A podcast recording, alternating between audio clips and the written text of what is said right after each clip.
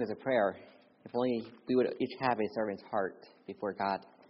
If you would, please open your Bibles with me tonight to the book of Matthew, chapter number 5.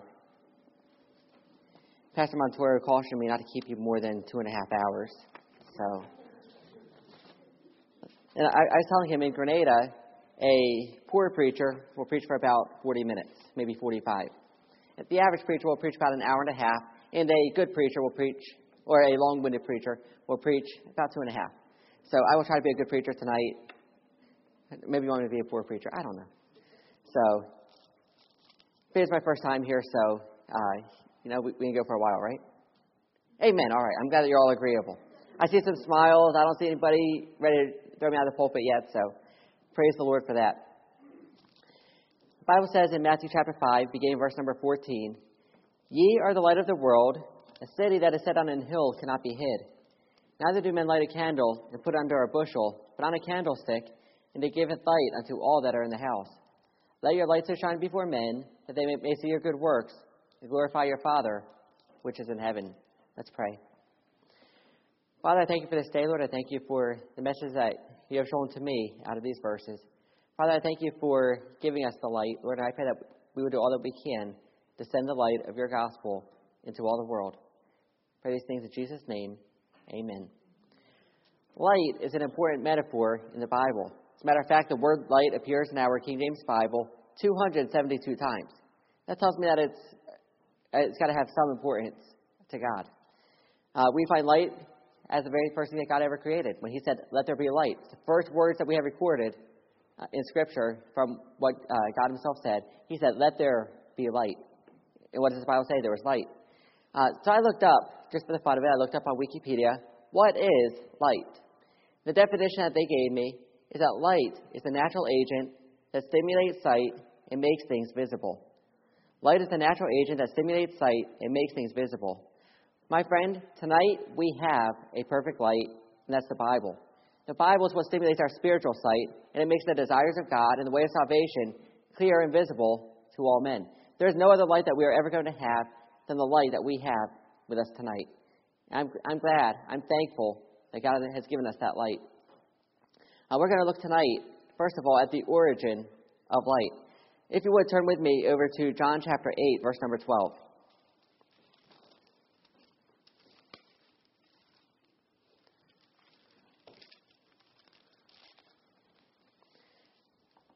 John chapter 8, verse number 12. The Bible says, Then spake Jesus again unto them, saying, I am the light of the world. He that followeth me shall not walk in darkness, but shall have the light of life.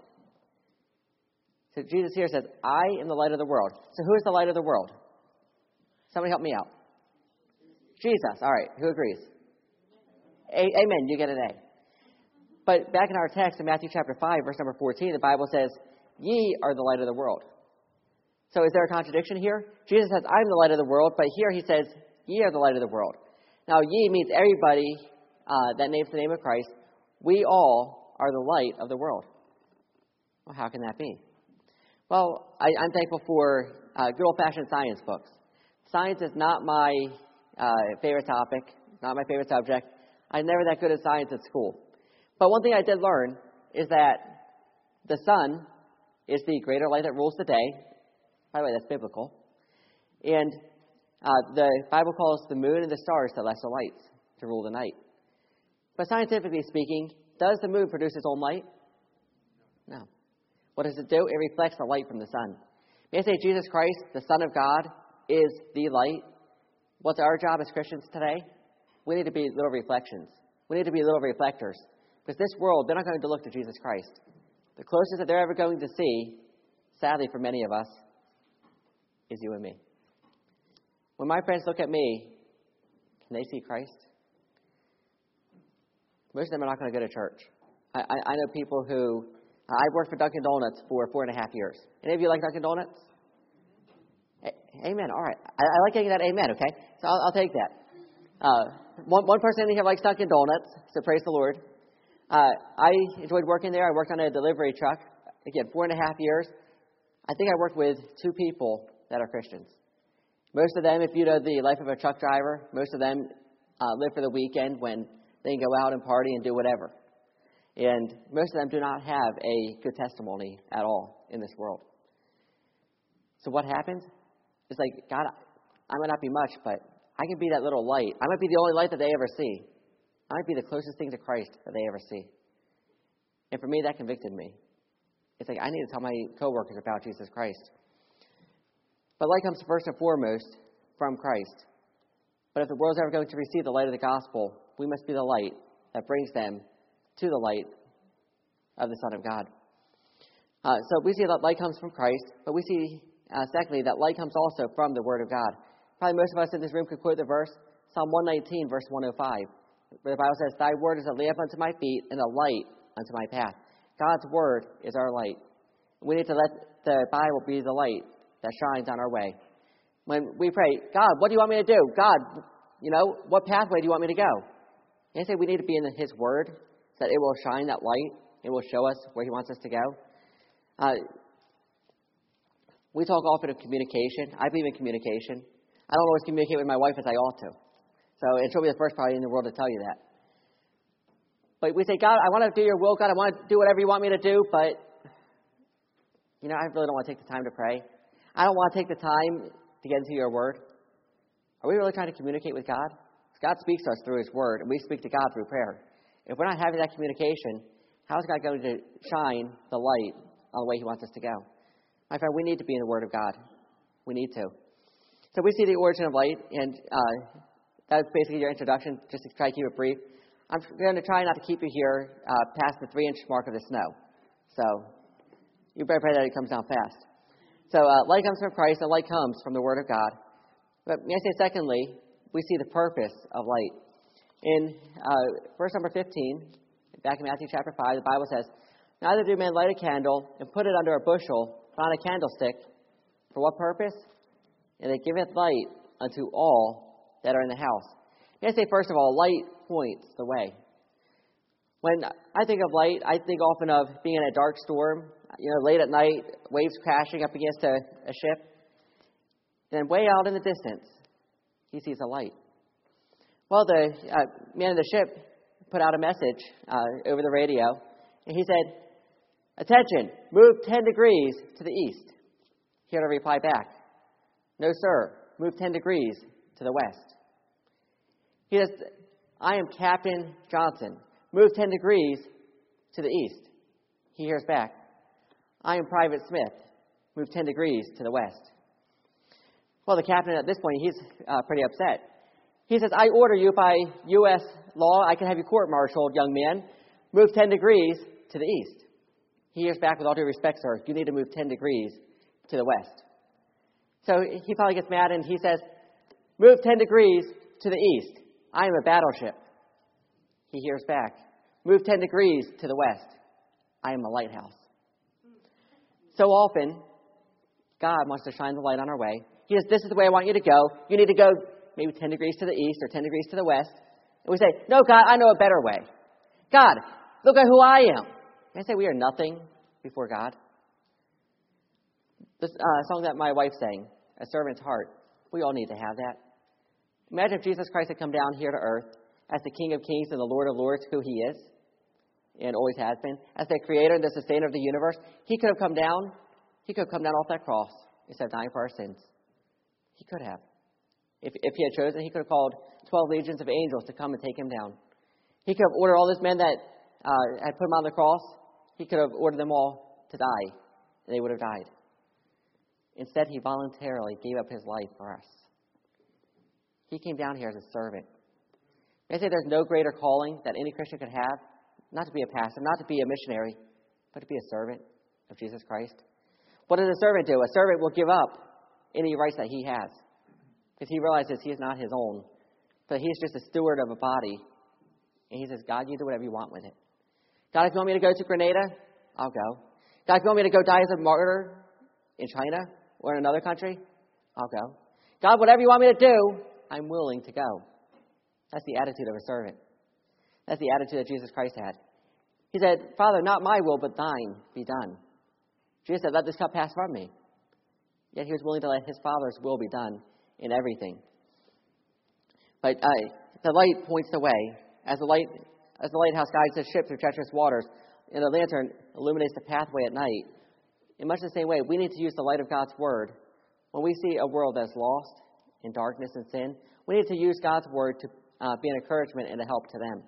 I'm not a big fan of Facebook, okay? If you like Facebook, you know, uh, bless you, and I'm not going to uh, attack you for it. Facebook has a lot of good purposes that could be used, but I've, I've seen so often on there that somebody will just use it as a platform just to complain, to, to air out all their family's dirty laundry, stuff that I really don't need to know. But may I say that when you see somebody going through a hard time, maybe they'll just put a status out there or something, you turn around, you give them a verse from the Bible to encourage them, to uplift them. So easy when somebody's down, just, just to kick them or just leave them down there. Instead, we need to be the light. Say, let me show you the way. Let me show you the way to the light of the Son of God. Let me pick you up. Let me help you up. Let me lift you up. Let me encourage you in some way. We need to be the light, and we need to use the light of God's truth to encourage and uplift others. Because we need to be the shining light that's going to point one in darkness to the light of salvation in him. So the purpose of light, first of all, is to point the way. Second of all, may I say that light will reveal. But the light within us will reveal our testimony. A testimony is a legal term. Uh, I don't know if there's any lawyers or, uh, or judges in here, anybody involved in law, but uh, I very much enjoyed law. I used to enjoy watch. I don't watch much TV, but I used to enjoy watching Judge Judy and some of the other judge shows. And they would often ask somebody to give their testimony. And sometimes that person giving a testimony would call a witness. Now, in the Christian realm, we often will talk about giving our testimony. That's about how we got saved. And we will even talk about, you know, how we need to be a witness for Jesus Christ. Well, what does a witness do in giving their testimony? All they do is they tell what they have seen, what they have heard, what they know, or what they have done. That's what they do. I've heard people say, I can't go out and be a soul winner. I can't tell somebody about Jesus Christ because I don't know all the verses. I've had somebody tell me that. My friend, you don't have to know all the verses. You don't have to. Do you know what Jesus Christ did for you? Did Jesus Christ save your soul? Did he take you on your way to a devil's hell and show you the light so you can go up to heaven? Friend, just tell somebody about what Jesus Christ has done for you. That's being a witness. That is being a testimony for him. Light will reveal our testimony. I say the light of God's word will reveal our sin. I know for me, a lot of times I'll look at myself, I'll be like, you know, I'm not that bad. You know, I, am pretty good. I got a nice suit on, got a nice shirt on. My wife picked out a nice tie for me. He actually picks out my ties. Praise the Lord. Uh, but you don't want to see my, my taste in ties. But, uh,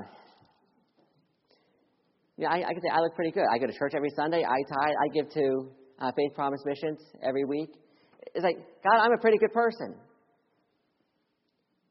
But who am I comparing myself to? Am I comparing myself to another Christian? Okay, maybe. Or they might make me look pretty, pretty rotten. If I'm comparing myself to the world, I say we're comparing ourselves to the wrong place. We need to compare ourselves to the sinless Son of God. Jesus Christ lived for 33 and a half years. The Bible says uh, we will never be tempted above that we are able. He was tempted at every point, like as we are, yet without sin. I don't need to compare myself to another, to an unsaved person. I don't need to compare myself to another Christian. I need to compare myself to Jesus Christ. And that's when the light shining upon me, I'll see myself in the mirror. I'll see I'm not who I ought to be. My light is not shining as brightly as it needs to. But the light will reveal our testimony, it will reveal our sin. You may say the light also will re- reveal our burden. So many people I know, they say, Oh, yeah, we care for, for missions, we care for lost souls. That's why I give so much money to the church. Praise the Lord for those of you that give money to the church uh, for the cause of worldwide missions. I'm thankful for that. It's, it's uh, people like you that support missionaries like, like us and many, many others. I was looking through the missionary list earlier. You support a lot of missionaries, and thank you for that. But that doesn't negate our responsibility. Giving is a, is a great thing.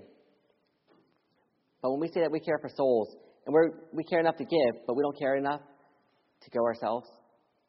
We say we missed it somewhere. Somewhere we have missed the light. And that brings us finally tonight to the problem of light. In Matthew 5, verses 15 and 16, the Bible says, Neither do men light a candle and put it under a bushel, but on a candlestick, and it giveth light unto all that are in the house. Let your light so shine before men, that they may see your good works and glorify your Father which is in heaven. The first problem with light tonight is that light can grow dim. My dad loves antiques. If you know my dad, you would know that. And it's probably 10 years ago now. He purchased a kerosene lantern. And he had heard about them for years. He had always wanted one. He finally went out and bought one. Filled it right up with kerosene. He looked at the instructions, said, okay, that's, uh, that's pretty easy. Fill it with kerosene, get a match out, you light it, and it shone very brightly for about three hours. And after that, the light starts flickering. It's getting dimmer and dimmer and dimmer. He couldn't figure out what in the world was wrong with his kerosene lantern. So he tried putting more kerosene in, ends up putting too much, and he's like, what is wrong with this lantern? Why is it still getting dimmer? You know, I just added even more kerosene, so it should really be bright now. He didn't realize, yes, that you're required, if you want your kerosene lantern to be bright, you need to trim the wick. There are times in our lives where we just need to trim the wick of our lives. Sometimes that's trimming out a sin. And, you know, I don't know anything that anybody here might be involved in, but whatever sin we may have in our lives, we need to cut it out. But maybe it's not even a sin that we need to cut out. Maybe that's not what we need to trim away. Maybe we're living a life, and as far as we know, there's no known sin, and uh, praise the Lord to be able to have that kind of testimony before God. But maybe there's something that the devil's using to distract us. You see, the devil understands that he can deceive a lost world, but he cannot deceive a Christian. In fact, we, if, once we have accepted Jesus Christ as our Savior, He has given us the eternal uh, Holy Spirit to be our comforter and to be our guide. The Holy Spirit will convict us. You know, the Holy Spirit will lead us. He knows He can't get us. He knows He cannot deceive us. But He also knows He can, he can do all that He can to distract us. Is there a distraction in your life? For teenagers, is it video games? Is it sports? Adults, is it overtime at work? Is it your kids' activities? I think sometimes families, and I'm all for having good family time. I'm all for having kids uh, having a lot of activities. But when those activities get in the way of spiritual things, when those activities get in the way of going out and reaching lost souls for Jesus Christ, you've got the wrong priorities. Sometimes we need to trim away those distractions that keep us away from God. If we, will, if we are willing to walk in obedience to Christ, we will not hinder his light from shining through us. Are we willing to do that? Are we willing? But not only can our light grow dim, but there are times that we can intentionally hide our light. The Bible says in uh, verse number 15, Neither do men light a candle and put it under a bushel, but on a candlestick. Now, I used to uh, sing the song, This Old Light of Mine, I'm going to let it shine. Probably, probably a lot of us in this room know that song, especially if we have kids. You know, this little light of mine, I'm going to let it shine. I always thought the song said, hide it under a bush. No, I'm going to let it shine. Okay, we need to let that light shine everywhere that we go. We need to let the light of our lives shine. We must be the ones that are willing to send the light. But this is not talking about hiding under a bush. After all, a bush would probably catch on fire. Then wouldn't it create an even bigger light? This here says, uh, neither do men light a candle and put it under a bushel.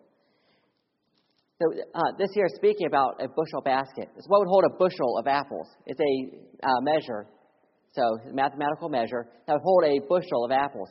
And who would take this basket and put it over top of that candle? That candle still gives out just as much light, but it's hidden to all those around it. You say we hide our light a lot of times because of pride. I know for me personally, I hide, I've hidden my light so many times in my life because of pride. One of my favorite preachers, his name is Dr. John Goetsch, and he said, We would not care about what others think of us if we knew how seldom they do. We think, what's this person over here going to think? What's that person going to think? They couldn't care less. I, I, would like to share my salvation testimony very briefly tonight. Uh, when I was five years old, I made a profession of faith, and yet that very night I knew 100% for sure that I was not saved. See, I did the same thing I always did. I, am from Philadelphia, so forgive me. Okay, we don't have the mighty Yankees. We have the lowly Phillies as our baseball team. I, I love baseball. And I would sit in the front, front row every time, hands folded, looking right at the preacher and daydreaming about baseball. I looked the part. I looked pretty good. But my mind was nowhere there. When the invitation time came, I did the same thing I always did. Bow my head, close my eyes. Okay, I can look the part. He asked a question, and I have no idea what he asked. I looked at the guy next to me. He has his hand raised, so I put my hand up too. I have my best friend sitting next to me, so whatever he does, I want to do it too. So he said, okay, if you have your hands raised, go outside. I went outside. He said, okay. Or the lady said, you need to say some words, and if you say these words, you'll be saved. So I said the words because it was expected there, and they told my parents that night that I was saved. My parents were happy, so why should I disappoint my parents? My parents are happy, great, all right. There's nothing different in my life, not a thing. When I was eight years old, I was so convicted, but I'd already, I was already working with four and five year olds. I can't tell these kids. What, what are people going to think of me? When I was 12 years old, I had a seizure. I was out ice skating, and my last thought before my head hit the ice and I went unconscious is, I'm going to die. I'm going to go straight to hell. And I knew it. I just said out a, a brief prayer, uh, just, in, just in my mind and in my heart. God, if you bring me through this, God, you let me live here, I'll get saved tonight. Well, my pastor somehow beat me to the hospital. To this day, I have no idea how he beat me to the hospital. And he prayed over me right away. God, we thank you that something had happened to Joe, that he would have been in your presence tonight. That pride in my heart came through again. So I prayed that night. I said, God, just give me till I'm 16. I'll get saved then. The day I turned 16, it's, God, give me till I'm 18. The day I turned 18, I just started Bible college. I'm like, I can't tell these people I've been living a lie for all these years. God, give me till I'm 21. I'm out of Bible college. Don't have to, to deal with these college students that are on fire for you. Like, God, just give me till I'm 21. I'll get saved then. I'm thankful that God had mercy on me waiting so long. But it was just a few weeks after I prayed that prayer for the final time that God convicted my heart in a message on the uh, parable of the wheat and the tares. I knew I was a fake. And yet, still, that pride did not let me get saved that night. But a few days later, I heard a message Are you sure that you're saved from the book of First John? And I felt the whole message. But finally, at the end, I said, God, I'm sick and tired of my pride. I believe that Jesus Christ died on the cross for my sins. Come to my heart and save me. I was deserving of hell. I still am. I'm thankful for God's mercy on me. I don't deserve anything that He's given me. My friend, if uh, you've been here, maybe you've been in the church for uh, 20 years, you know, maybe you've acted as a Christian your whole life, don't let your pride take you to hell. If you have not ever accepted Jesus Christ as your Savior, and the only two people who know that are you and God, get settled tonight. Don't wait another day. Don't waste another day. It's not worth it. so often it's our pride that makes us hide our light.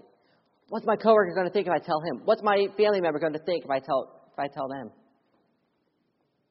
I'd rather care about what God thinks of me. So we, our light can grow dim, our light can be hidden. May I say finally, our light can burn out when we serve with the wrong motive. The Bible says in Matthew 5:16, "Let your light so shine before men that they may see your good works and glorify your Father which is in heaven.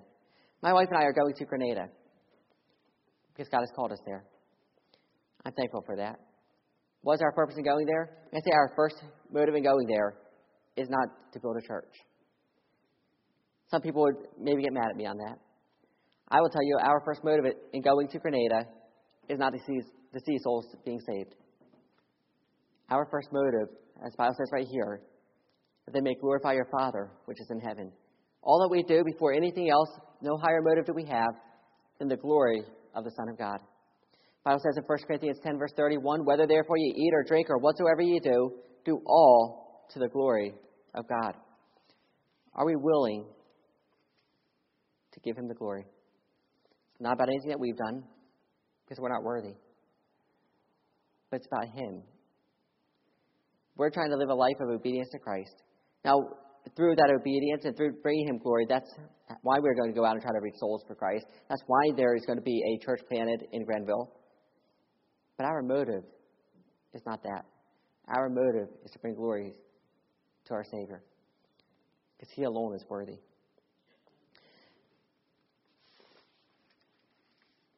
But if anybody's going to send the light, it's not going to be a lost world. It's going to be us. It's our job to send that light probably most of us in here, uh, I know there's a lot of missionaries that, that come here, and I know you support a lot of missionaries, and again, I'm very thankful for that. You probably heard a lot of messages that say, give, or go, give, and send. Or, excuse me, go, give, and pray. How many of you have heard a message like that? All right, praise the Lord, it's biblical. Uh, if you would start with me very briefly, and uh, we'll be closing here in just a few moments. Uh, turn with me to Matthew chapter 28. We call this the Great Commission. I, I love the word commission because if you break the word commission into two parts, you'll see first of all co, and then you'll see mission. The prefix co means to join together. I think a co-worker is trying to join together in producing something for the common good of the company. I think of co-pilots, and if you followed the news recently, there have been some issues with pilots. Maybe landed at the wrong airport. The co-pilot's job is to work together to get the plane off the ground to the proper airport and land it safely. That's the job of the co-pilots. But much the same way, God wants us to work together with Him in fulfilling His mission. What mission do we have? To give the gospel to the entire world. The Bible says in Matthew 28, verses 19 and 20, Go ye therefore and teach all nations, baptizing them in the name of the Father, and of the Son, and of the Holy Ghost, teaching them to observe all things whatsoever I commanded you. And lo, I am with you always, even unto the end of the world. First part of this year, the Bible says, Go ye. Again, we see that word ye, just like ye are the light of the world. Every one of us has the responsibility to go. The Bible doesn't say, Go ye if you're a pastor, or go ye if you're a missionary, or go ye if you're a leader in the church, go ye if you're such and such in the church. He says, Go ye. He's speaking to each and every one of us. Every one of us has that responsibility. May I say, wherever we are, wherever God has put us, that's where we need to go. Whatever school God has put you in, that's where you need to go. Whatever family God has put you in, that's where you need to go. Your community that God has placed you in, that's where you need to go. Your job that God has put you, there's the co-workers that you need to go to. Where God has put us, He, I believe that every one of us in this room could reach somebody for Christ that nobody else in this world could reach. Every one of us has that influence. I, I read probably about six months ago that every person, no matter how introverted they may be, has the opportunity to influence 10,000 people in their lifetime. 10,000 people that we could perhaps influence for heaven. Maybe it's just planting a seed. Maybe it's uh, maybe it's reaping the reward and reaping the harvest. But we're not going to know until we, we're willing to go. When the Bible says, "Go ye therefore," it doesn't say, "Go ye therefore until you're working a full-time job." Go ye therefore until you get married. Go ye therefore until anything. There's no expiration date. It's not go ye therefore until you retire. As a matter of fact, uh, back in the book of Isaiah, chapter 6, Isaiah said, Lord, how long? God, how long do you want me to go? What's God's answer? Until the cities be wasted without inhabitant. As long as there are people on the face of this earth, it is our job as Christians to go. As long as we are here in the time that God has allotted us, we need to go. Every Christian has that responsibility. But not only do we need to go, we do need to give. And again, I'm thankful for such a giving church. So I'm not going to uh, dwell on this. But in Philippians 4, verse 12, the Apostle Paul said, Not because I desire a gift, but I desire fruit that may abound to your account. You see, my wife and I, people say, You're missionaries. Why in the world would you give to Faith Promise Missions? Why would we? Because, uh, well, we, we reach people in Grenada, just like we can reach people here in America. But we're probably never going to have the opportunity to go to China or Russia or you know, Papua New Guinea or Australia or so many other countries. We can't go to every one of these places. Maybe we can't go, but our dollars can. With what God has given us, are we willing to give it? William Carey said, We will venture to go, but remember that you hold the ropes. You hold your missionaries on the mission field. You do it through your giving, and you do it through your prayers. There's a story, and uh, I'll be closing here in, in just a moment. But uh, there's a story about a preacher who went up to a farmer, and he asked the farmer, "If God gave you two two boats, would you give one back to God?" The farmer said, "Sure. If God gave me two boats, I'd gladly give one back." The preacher says, "Well, what if God gave you two cars? Would you give one back?" "Oh yeah, preacher. If God gave me two cars, I'd gladly give one back to Him." What if God gave you two horses? Well, preacher, if God gave me two horses, I think I'd be very quick to give one back to Him. And two cows? Oh, come on, preacher. If God gave me two cows, I'd gladly give one right back to Him. Preacher says, one more question. What if God gave you two pigs? Well, that the farmer got indignant. He said, Preacher, that's not fair. You know God gave me two pigs. So often, at least in my life, and I've seen it so many times, somebody says, God, if you'll just give me more, God, I'll, I'll give more. God, I'll give more to church. God, I'll give more to missions if you'll give me more. God, God, if you'll give me a bigger house, God, if you'll give me a second car, God, if you'll give me more overtime at work, I'll give more. How about we start by being faithful with what God has already given us?